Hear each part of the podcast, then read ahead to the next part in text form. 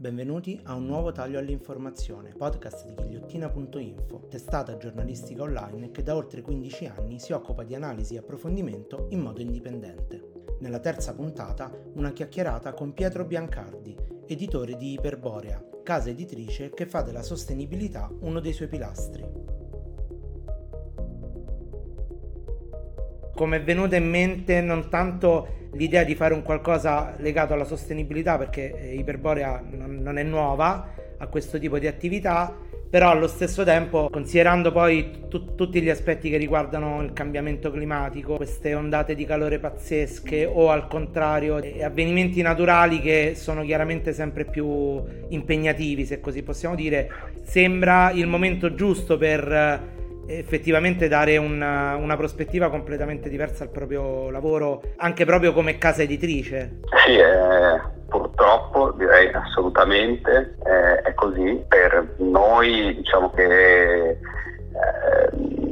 è una cosa a cui siamo sempre stati, abbiamo sempre provato a stare attenti tutto il discorso di cercare di, di, di ridurre il, il nostro impatto, di, di diciamo che un minimo di lavoro in questa direzione lo facevamo da anni, eh, per esempio appunto tutto il discorso delle, delle ca- della,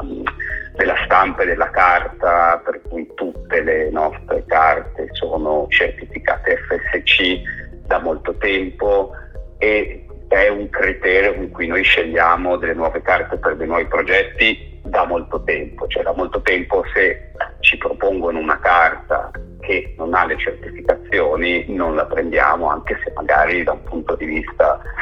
eh, qualitativo ci, ci sarebbe piaciuta. E poi avevamo già fatto in passato proprio un lavoro sulle certificazioni FSC e per esempio avevamo a un certo punto scoperto che uno dei nostri stampatori non aveva ancora ottenuto la certificazione e quindi abbiamo fatto pressioni perché lo facesse e alla fine l'ha ottenuta. Quindi questo è un lavoro che facevamo da tempo. Quello che è successo poi un lavoro più di fino, più importante l'abbiamo fatto negli ultimi due anni. Sono successe un po' di cose insieme, no? Da un lato la pandemia e poi nel nostro caso è stata anche la pubblicazione di un libro che per me in particolare è stato molto importante, che è Il tempo e l'acqua dello scrittore islandese Magnusson, che a me devo dire che ha proprio illuminato, nel senso che mi ha fatto proprio cambiare la prospettiva sulle tematiche ambientali. E poi questa cosa si è eh, un po'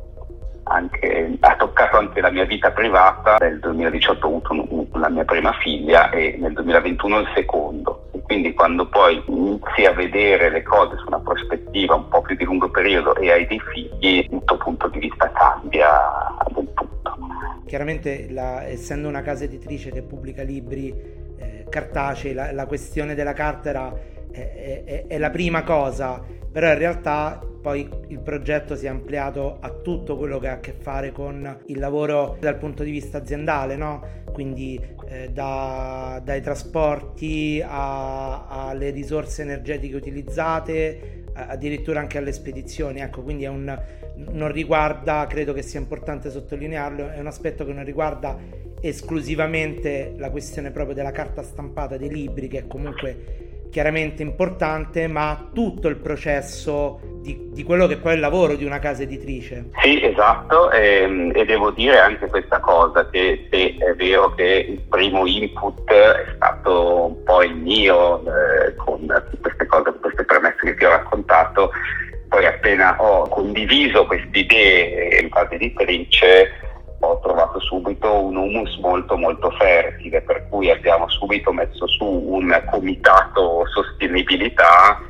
con cui abbiamo fatto delle riunioni periodiche dove discutevamo eh, tu- tutte delle idee, delle cose su cui potevamo migliorare, ognuno aveva il compito di cercare nella sua direzione, quindi diciamo che l'ufficio tecnico cercava carte riciclate o cose del genere o inchiostri più sostenibili, si occupa delle spedizioni, ha fatto tutto un lavoro di ricerca dei corrieri che hanno eh, il maggior numero di certificazioni, la nostra amministrazione ha guardato tutte le nostre bollette per vedere i nostri fornitori di energia e gas eh, come erano, insomma ognuno si è messo, ha fatto un, eh, il, suo, il suo pezzettino e poi abbiamo anche coinvolto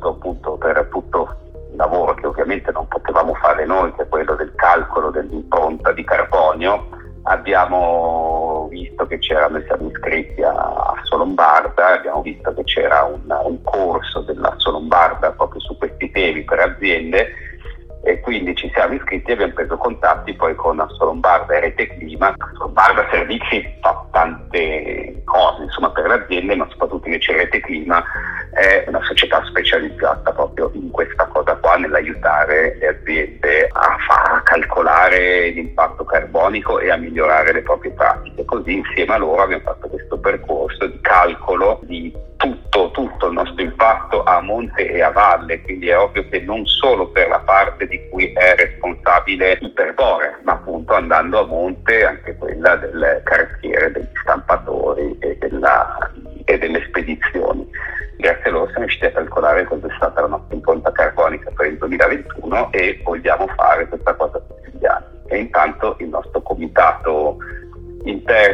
sostenibilità va avanti a trovare nuove soluzioni e migliorare quanto più possiamo ognuno di noi. E questo è veramente importante perché poi le aziende sono fatte da persone, quindi sono le persone che decidono quale direzione far prendere alle proprie attività. In ultimo, torno ai libri, che è il motivo per il quale esiste Iperborea, anche la linea editoriale quello che fate a livello proprio artistico, di creatività e di libri che pubblicate da tempo va, o forse da sempre, va in questa direzione, pensando non solo alla natura e alla sua bellezza, ma anche al nostro, imp- al nostro impatto che spesso è negativo, ma che anche nasconde invece delle, delle bellezze e delle, delle questioni positive anche da parte dell'essere umano. Sì, eh, hai ragionissimo, e se proprio il libro che ti citavo, Il tempo e l'acqua di Magnusson, è proprio il tema del libro il riscaldamento globale, i cambiamenti climatici,